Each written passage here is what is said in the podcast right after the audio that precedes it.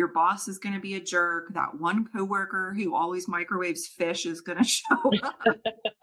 you know, your your kid is going to punch someone at daycare.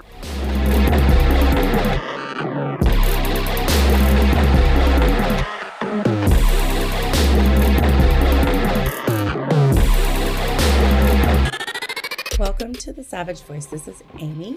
I am very excited to have a guest with us today that is both a friend of mine and of Vivi's, and who has been helping us for a while now with some of our um, other programs.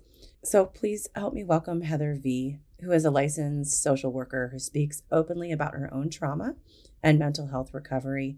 She is a feminist, sex positive, and queer therapist. She lives in Pennsylvania with her partner, Mike, and her two fur kids. They're very little and cute. If you're into cheese, drag, random facts, and puns, you'll probably be her new best friend.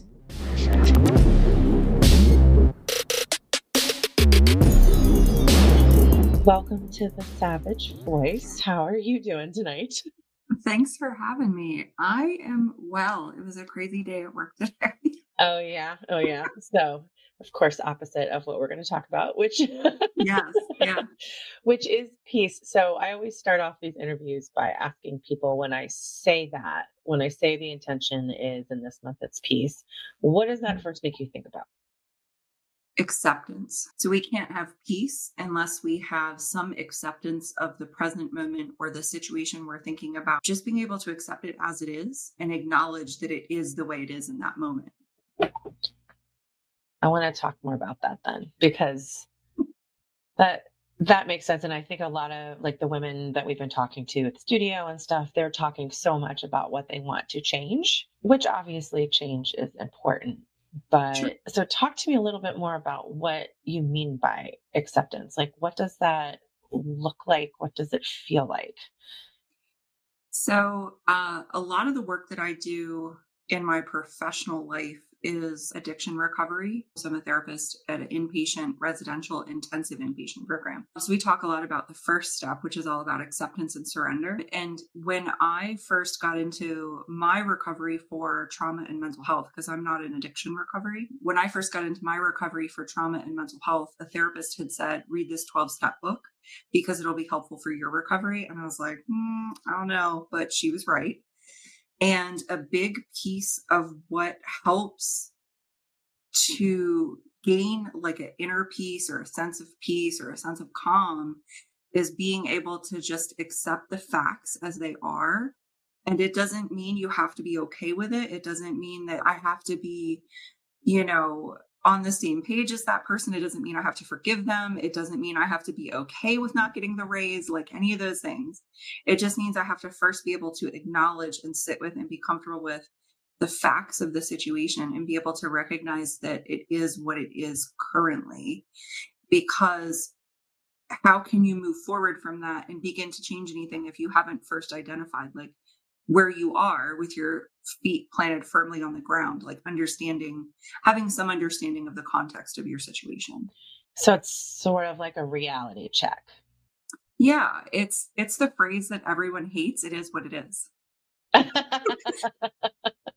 why does everybody hate that? that why do they hate it? That doesn't bother me it a lot of people that I've worked with or like people that I've talked about my own like healing with, they hate that phrase because it removes the perceived sense of control over the situation. So uh, it is what it ah. is, is just saying this is how the situation is. So it's taking often we follow that immediately with, and here's what I'm going to do about it. Like it's a breathless following in how we say that. So it's like, I'm having all this trouble with my partner. So I'm going to put us in couples therapy and we're going to get date nights and we're going to do this. And it's like, hold on, take a breath, acknowledge that you're having some trouble in your relationship and sit with that feeling for a second. Because you're feeling it, but you're not sitting with it. You're not acknowledging it. You're not accepting it. And you're just rushing through to the solution. But it's people that are trying to find the peace. And you can't rush to a solution to fix a person so, do you think that the reason people don't like the it is what it is is because it is not a fix. Yeah. Like they Yeah. want they want to fix and they feel like it's giving up almost. It could be. And that perceived sense of control comes from when we're solution focused, which is great. If you have something in your life that bugs the shit out of you and you want to fix it and you're not happy, that's awesome.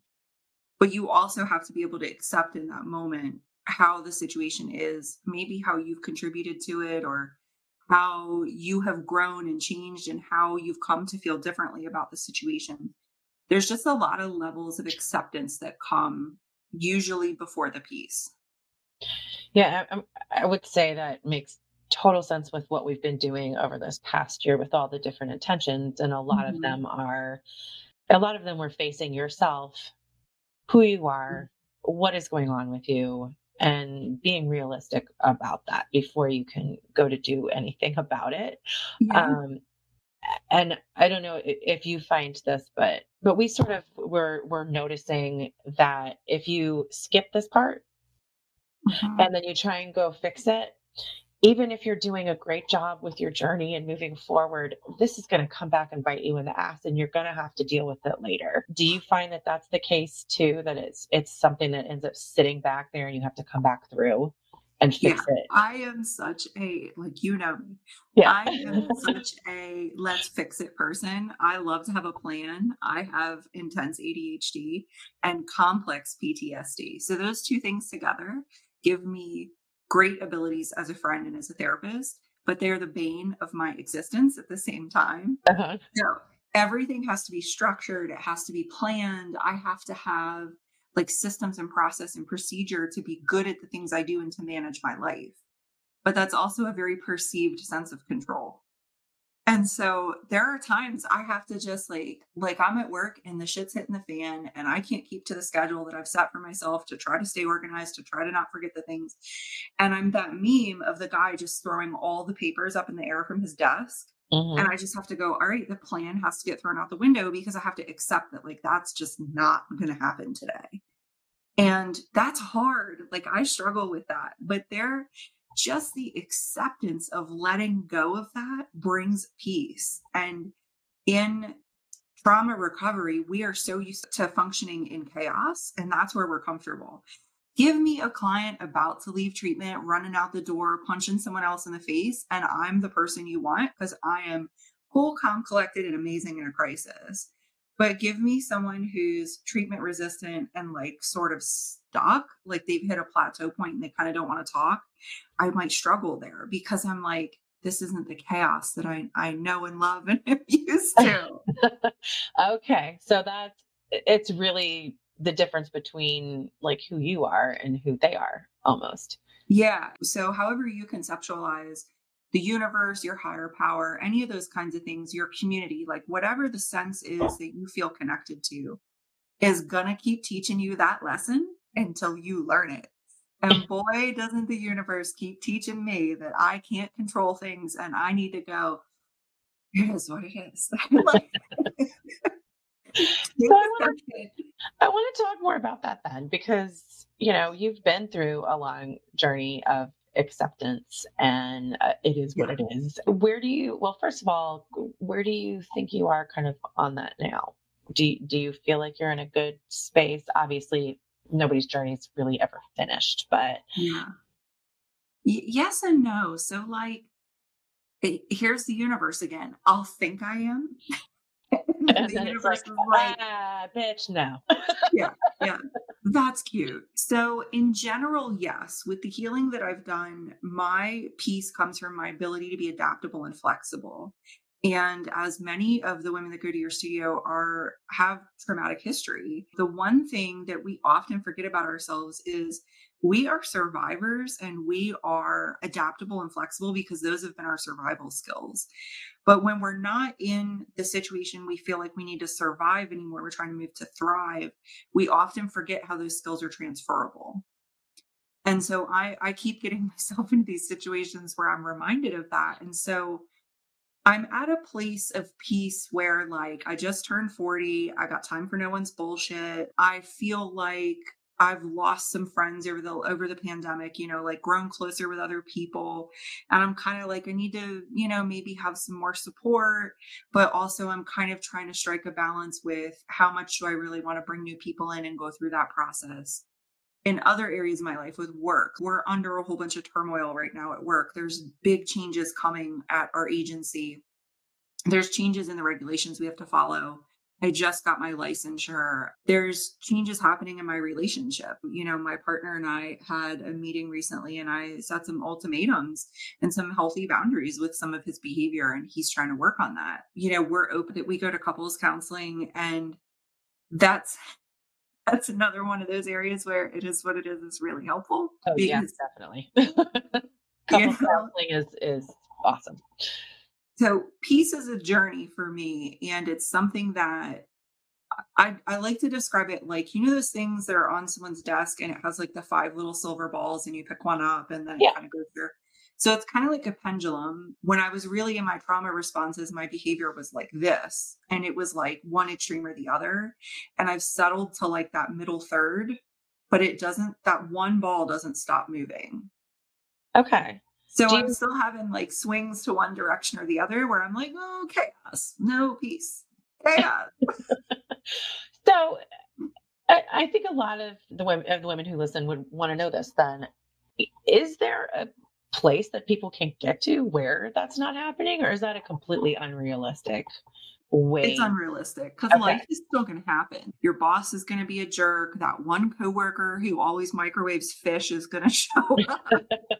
you know, your your kid is going to punch someone at daycare. Like, there's always going to be this stuff that's happening, and so the goal for for life for me anyway is not to be happy all the time because that's kind of unrealistic and also because like i've struggled with depression for more than 20 years but it's more neutrality like the goal is peace and that is i keep going back to acceptance. It's feeling like i've created a life for myself that i enjoy that i feel fulfilled by that when i have those struggles i have support just as much as i do have people and places and things that help me when i'm celebrating. So the peace comes from acknowledging that duality and acknowledging that spectrum and saying like I'm comfortable knowing I can ride this out. I'm comfortable and peaceful feeling that when these challenges arise, I might not know how to handle this specific challenge. What happens if it is this part of my engine that fails?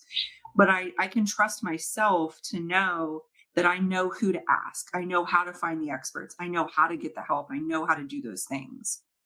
And that's how the peace comes in for me. I don't know if that'll if that'll help anyone. But actually, I was going to say I liked the fact that at some point in there, there was a discussion about asking for help and not yeah. doing everything by yourself. And I think women get into that, they, but they get in that mode all the time.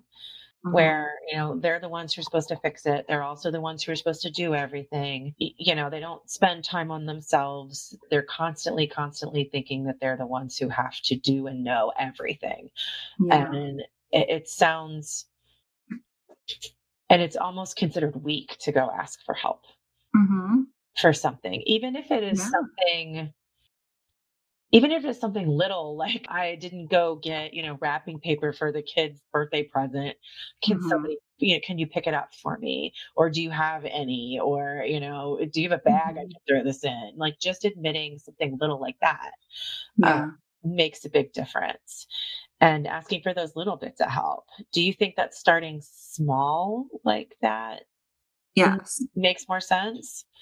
It does. You can build your comfort level with that. And a good way to think about it too is think about a time when a friend has asked you for help and you were able to be there for them and that intrinsic internal good feeling you had of like now, maybe you weren't like blowing yourself up on the way home, like, I'm such a good person. I'm such a good friend. Oh my God. Maybe you were, and that's fine. Right. You do get this good feeling from helping other people. So who am I to deny that to to my other people? Oh, I love that. Right. Right. Like, so there's plenty of so like today I was coming home from work. I had to leave a little bit late. We're supposed to have the podcast, and I call Mike, my partner, and I'm like, which you know, but I'm saying that for the listeners. Yeah. Um, I call Mike and I'm like, hey, are you going to make dinner tonight? He's like, yeah, I'm going to make dinner. We have a whole discussion about what it is. There's one step he didn't understand how to make the thing. And so we just talked about it. And he was like, well, do you want to eat before or after? And we just have a conversation about who pitches in to do what thing.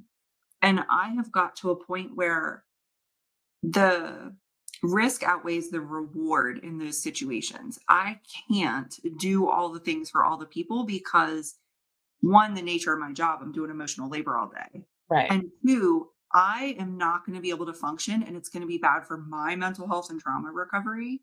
And I won't get out the bed. Like that TikTok sound about I'm for the sheets, not the streets. Yeah. yeah. That's me, right? Like that's what's going to happen. And so the risk of having him be grumpy about it or something else outweighs that I'm asking my partner for help. And it outweighs that I'm I'm likely to receive that help. And so in the beginning of asking people for that, even if it's something small, because you're doing a new behavior, they might not understand that that's big for you or important for you or scary for you, or they might not think you need it because you don't usually ask for stuff. So I'll use language like, Hey, do you have a few minutes? Hey, I would really like some help on this if you're able to. And so I kind of leave a little room for for the other person to tell me if they have the time and the space and the capacity for it too. Unless it's something really important and then I'm just like ugly snot crying and I'm like, I just need to have it. right. right. Well, and I like that you're leaving room if that person is like working on saying no to shit you're giving them the space to do that without turning into an asshole because maybe for them peace is like not saying yes to everything all the damn time you know and then you haven't put them in a bad position you've given them an out but you've asked for what you needed mm-hmm. and if they can't you can still go ask somebody else for that help yeah. um, or you can sit and negotiate you know depending on who it is mm-hmm. and what you're dealing with i mean I've been married 20, almost 22 years now. And that is a big part of staying together is those mm-hmm. asking for that help, getting to that place where you each understand each other. Yeah. And you understand that asking for what you need is not a bad thing. Mm-hmm. Isn't that a feeling of peace? It is. Yeah. It, to know that, well, like we you were just talking about dinner. I finally was like, mm-hmm. I have to work till nine o'clock at night most of the time. I really need you to make dinner. I know that you don't like making dinner. I know cooking's not your thing. Let's yeah. figure out a way to deal with it. We got those like meal boxes so that he yeah. makes it, but it gives him directions. Mm-hmm. And at first, watching him struggle like made things worse for me yes. until I was able to just say, okay, he's gonna figure it out. Like he, mm-hmm. he's a big boy, he can do it. He yeah. can do it, and I need this. Yes. For me, I need to be able to drive home and not be worried about that. I need to, yeah. you know, for my own for my own peace, I needed to mm-hmm. not have to worry about that a couple of nights a week. Yeah. And it's made a huge difference. And and look what a gift you gave to him. And you might not have thought about it this way, but you have now facilitated him learning a very important life skill. Yes and and feeling more confident and comfortable with those life skills because what happens if you get hit by a bus? Your kids still need to eat. Mark still needs to eat.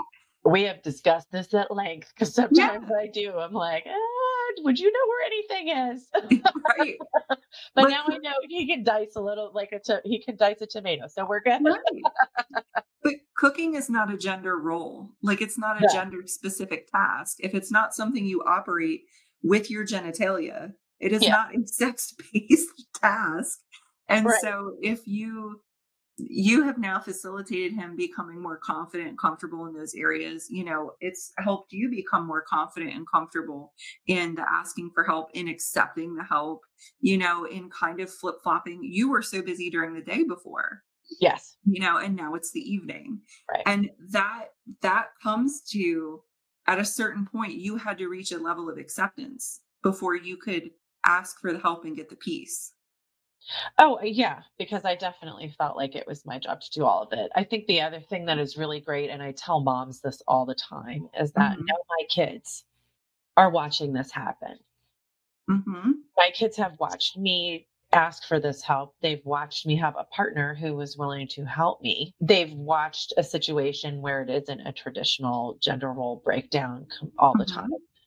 Not that we still don't fall into that because I think it's real hard not to. Not spiders. That yeah. like I'm such a oh, feminist, oh, but there are certain things.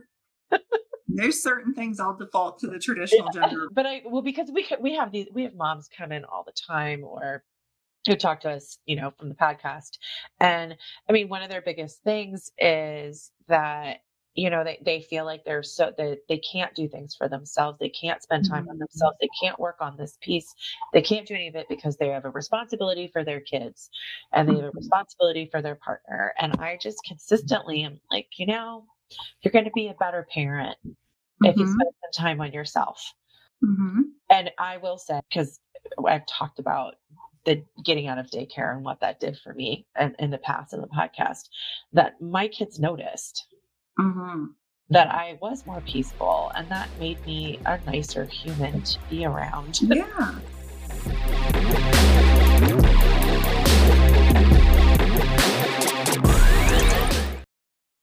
Stop. Don't fast forward. If you've been listening for a while, you've been hearing pretty much the same ad in this spot for a while.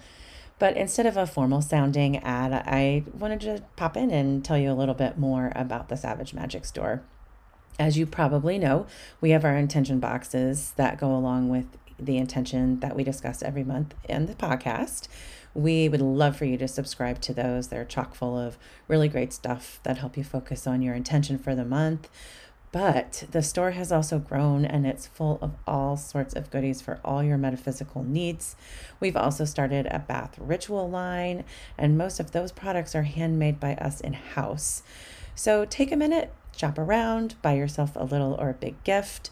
It's also a great place to find something for the witchy person in your life. You can visit the store online at savage magic.myshopify.com and we are open for in person shopping most weekday evenings and on Sundays if you're in the Frederick, Maryland area. So check out the show notes for more information. And we hope to see you either virtually or in person soon.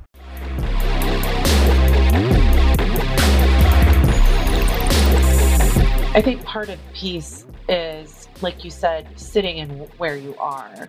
Mm-hmm. Uh, and not trying to constantly change everything around you. Mm-hmm. Which is, if you're in this constant, if you're in the constant state of, if only, if yeah. this changed, if I could just make this happen, mm-hmm. then then you're not at peace and everybody around you is constantly in that anxiety as well mm-hmm. of if only things would change it would be better mm-hmm. you know do you do you find that that's the case too that the whole you know if only if only if only if one more thing yeah i i call it the shoulds so it's like i should do this i should be more productive i should you know be cleaning i should be reading a book or i should be and so my phrase for that is stop shooting all over yourself okay um, humor is a great coping mechanism. Yeah, that's also going to be the title of the podcast. So, and it's just, I definitely have to.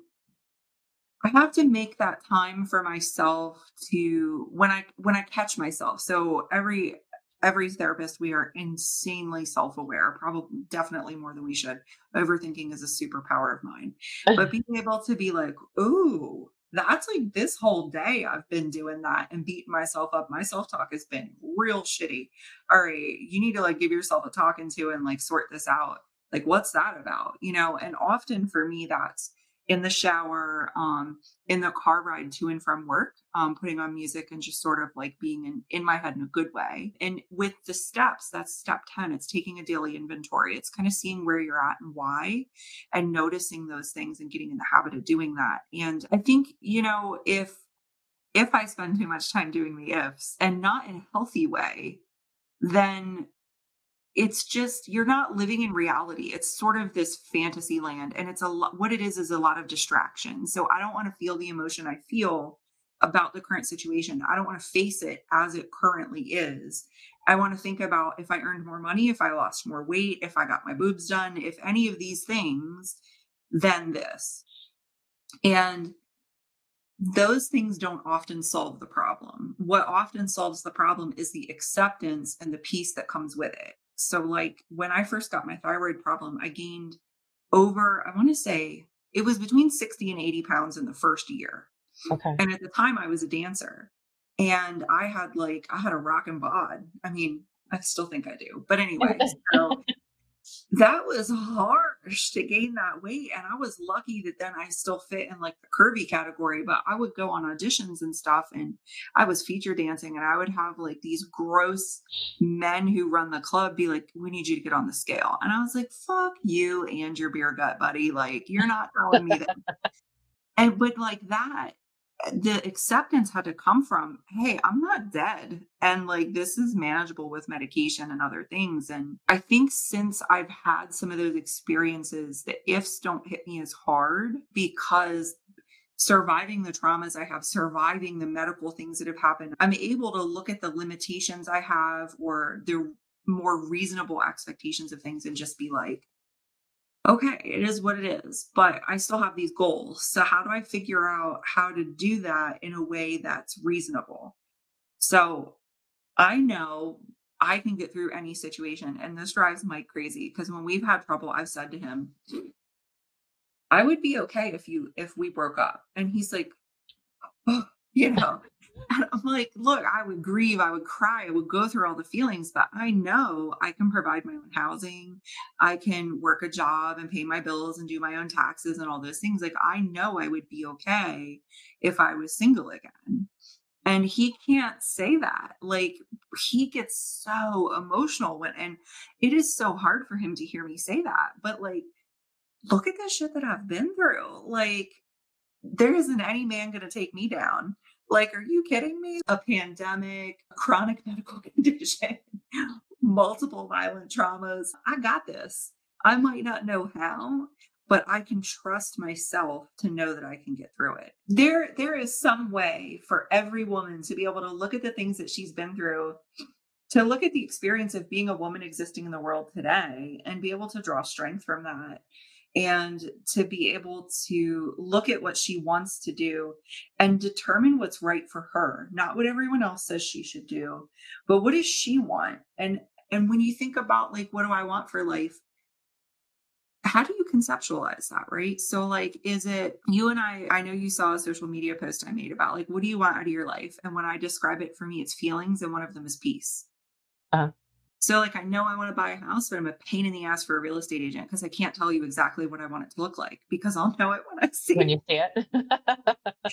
you know, I yeah. it's about peace. I want to feel good. I want my home to be reasonably clean, but it doesn't need to be spotless. I don't want to come home and see a ton of clutter because it makes me feel anxious you know, I want a comfortable home with like good heating. I want my partner and my two dogs to be there. When I think about that, I have to think about how I want to feel versus the concrete things. It needs to be a white house with a pink fence and a red roof, like thinking about these very specific things. And to get to that goal of buying the house, I have to accept how much money I have in the bank. I have to accept what my credit score is. I have to accept that's no different for anything else.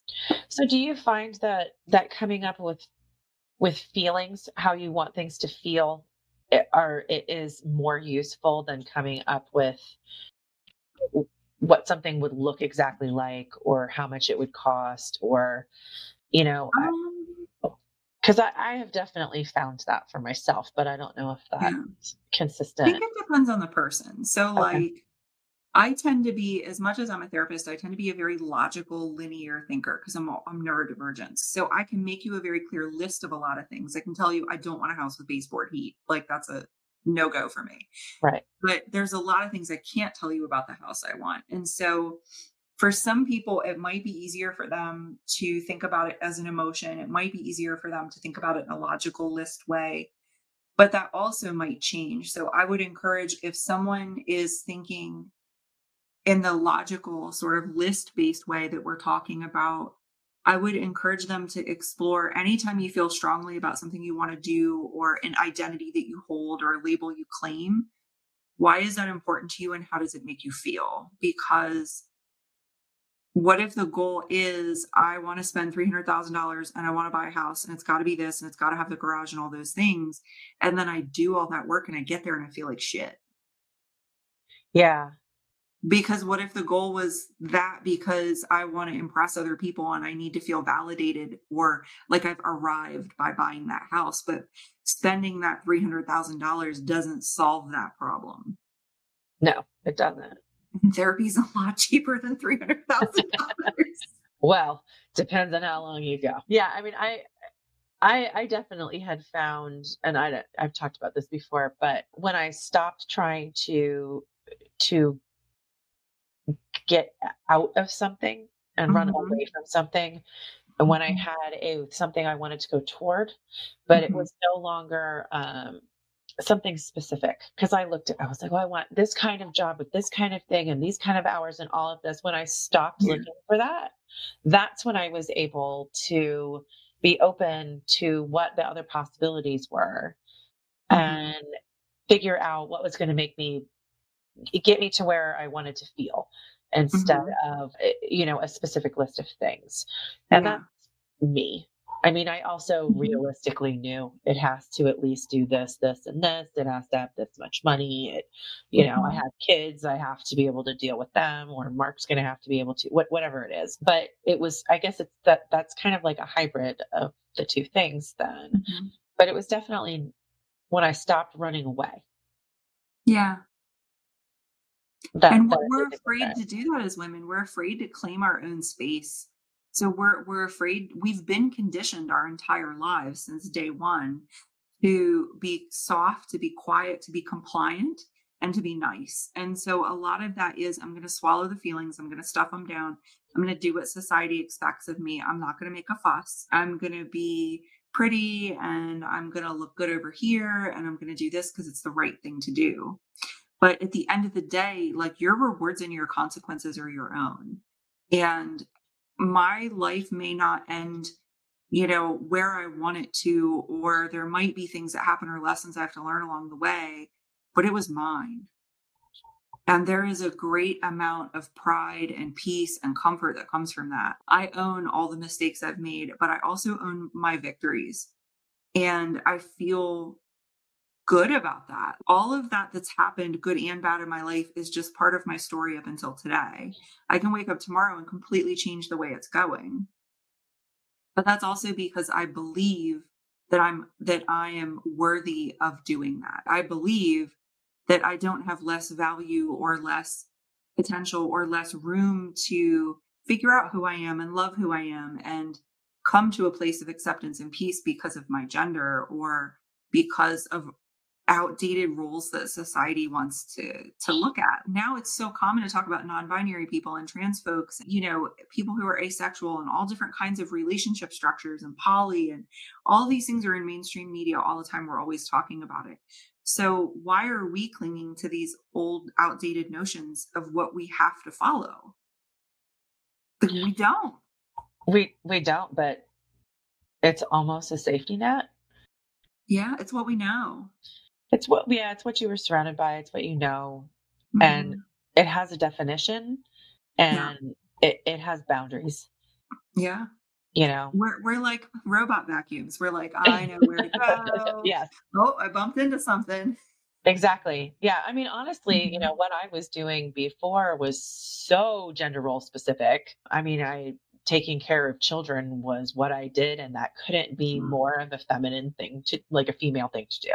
Yeah. That's part of why it always bothered me because I'm like, mm-hmm. I'm I'm a feminist woman and you know, all mm-hmm. these things, and here I am doing this thing that is so female. But look how you've transferred that skill. So very your much natural, so. your natural nurturer came about with the creative side of you and you yeah. ended up in this job that didn't really exist that you have created over time yeah. and you know figured out like okay how do i do what i want to do but it's not really created yet so how do i figure it out and how do i conceptualize it? How do i make it a thing?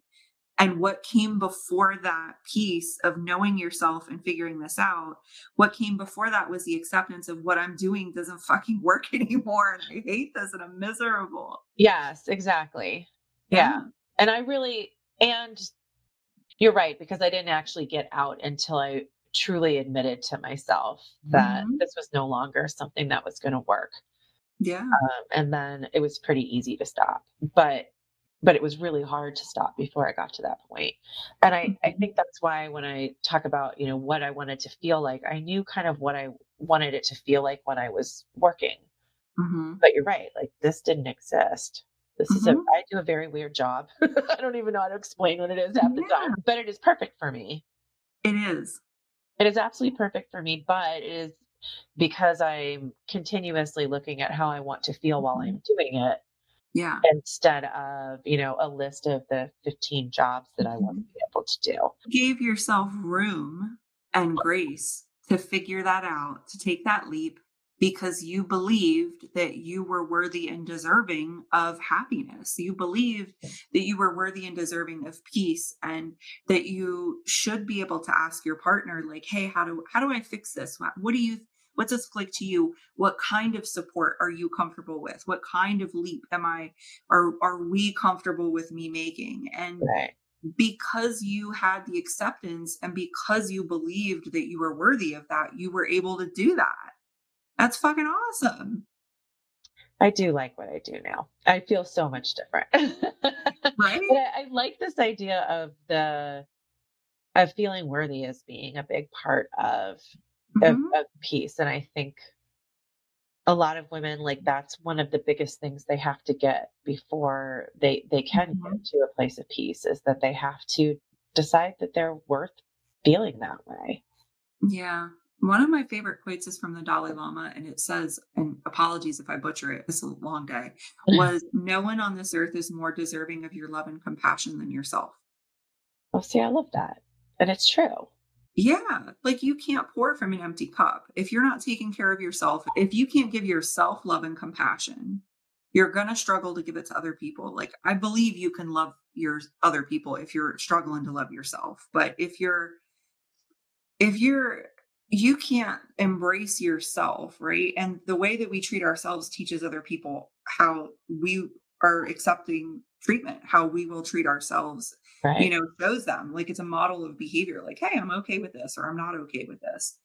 And if I'm going to put out love and compassion into the world, which I feel was part of like my purpose of being on this planet, I have to be able to do that for myself. Because at the end of the day, like everyone that you know and you're connected to will move, they'll pass away, you'll have a falling out. Like there are things that happen that our connections aren't necessarily for the entire time that we're alive. Right. And at the end of the day, the only thing I have is myself. And if I can't be okay with myself in a room alone with my own thoughts, I'm so fucked. like, because it gets real noisy in there and it's yeah. not always a good place to be. you know, I got to yeah. be able to be compassionate and be like, girl, what the fuck are you doing? so uh, before we wrap up, I do want to talk a little bit more about this self-talk that you were talking about. Can you explain, you know, what you mean by that exactly? So we all have a running monologue in our heads all day and it's something we may or may not be aware of but it's these little things where you you answer the phone and it's like three in the afternoon you go good morning right. you know and you're like oh and you like catch yourself and you go why'd you do that you know, or someone whistles at you and you're okay with that. And you're like, oh, girl, you looking fine today. And you talk to yourself. so we have all different versions of self talk. And as we start to get tuned into it, we can start to notice how it's kind of flawed or how it doesn't really serve us. So, like, an assignment I give my clients, part of cognitive behavioral therapy called thinking errors, where I have them kind of monitor their self-talk with journaling. And then we we have them look at this list of different thinking errors we make. So we're jumping to conclusions, we're minimizing things. Oh, that wasn't such a big deal, you know, or rationalizing, well, it's fine because and having you start to kind of become aware of the way we talk to ourselves because you could be with other people all day. So at least eight to 10 hours a day, I am with other people and in the midst of their shit that they have right. going on. But I am also talking to myself the whole time. And it, even in a session, I'm listening to someone and I'm making a mental note. Okay, I'm going to circle back to that later. Oh, she seemed really irritated or upset. I'm going to, okay, I'm going to think about that. what time is it? I really need to shift in this chair. You know, having right. all of that self talk. And it's powerful because we hear it the entire time we're awake. And so learning to become aware of it and get to an acceptance with where that is too. Okay, I could be a little hard on myself sometimes. Okay, I'm aware of that. Like, you know, maybe I maybe I need to like talk to my therapist about that. How do I how do I work on that? Because it really is like having a radio on. You're hearing it all the time. Yeah. Yeah. I was just thinking like, yeah, you're right. I I think mm-hmm. that that mm-hmm. that's sitting there all the time. So you said journaling. Mm-hmm. I like hate journaling but yeah. everybody else seems to freaking love journaling. really, what you're using the journaling for, though, is recognizing what you're saying to yeah, yourself. And also, like you're super creative. Have you ever tried to journal with pictures? Yeah, honestly, my ADHD is like, what? Yeah. And then I stop doing it. Um, so, we have some people who do recorded ones now. Yeah. And mm-hmm. that seems to work pretty well. Like that. And honestly, the podcast, it's basically an out loud journal for me.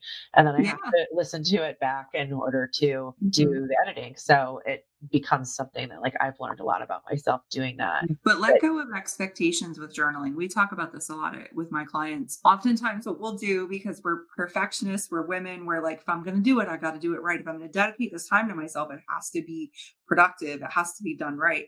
I got to buy the fancy journal with the fancy cover and the fancy pens.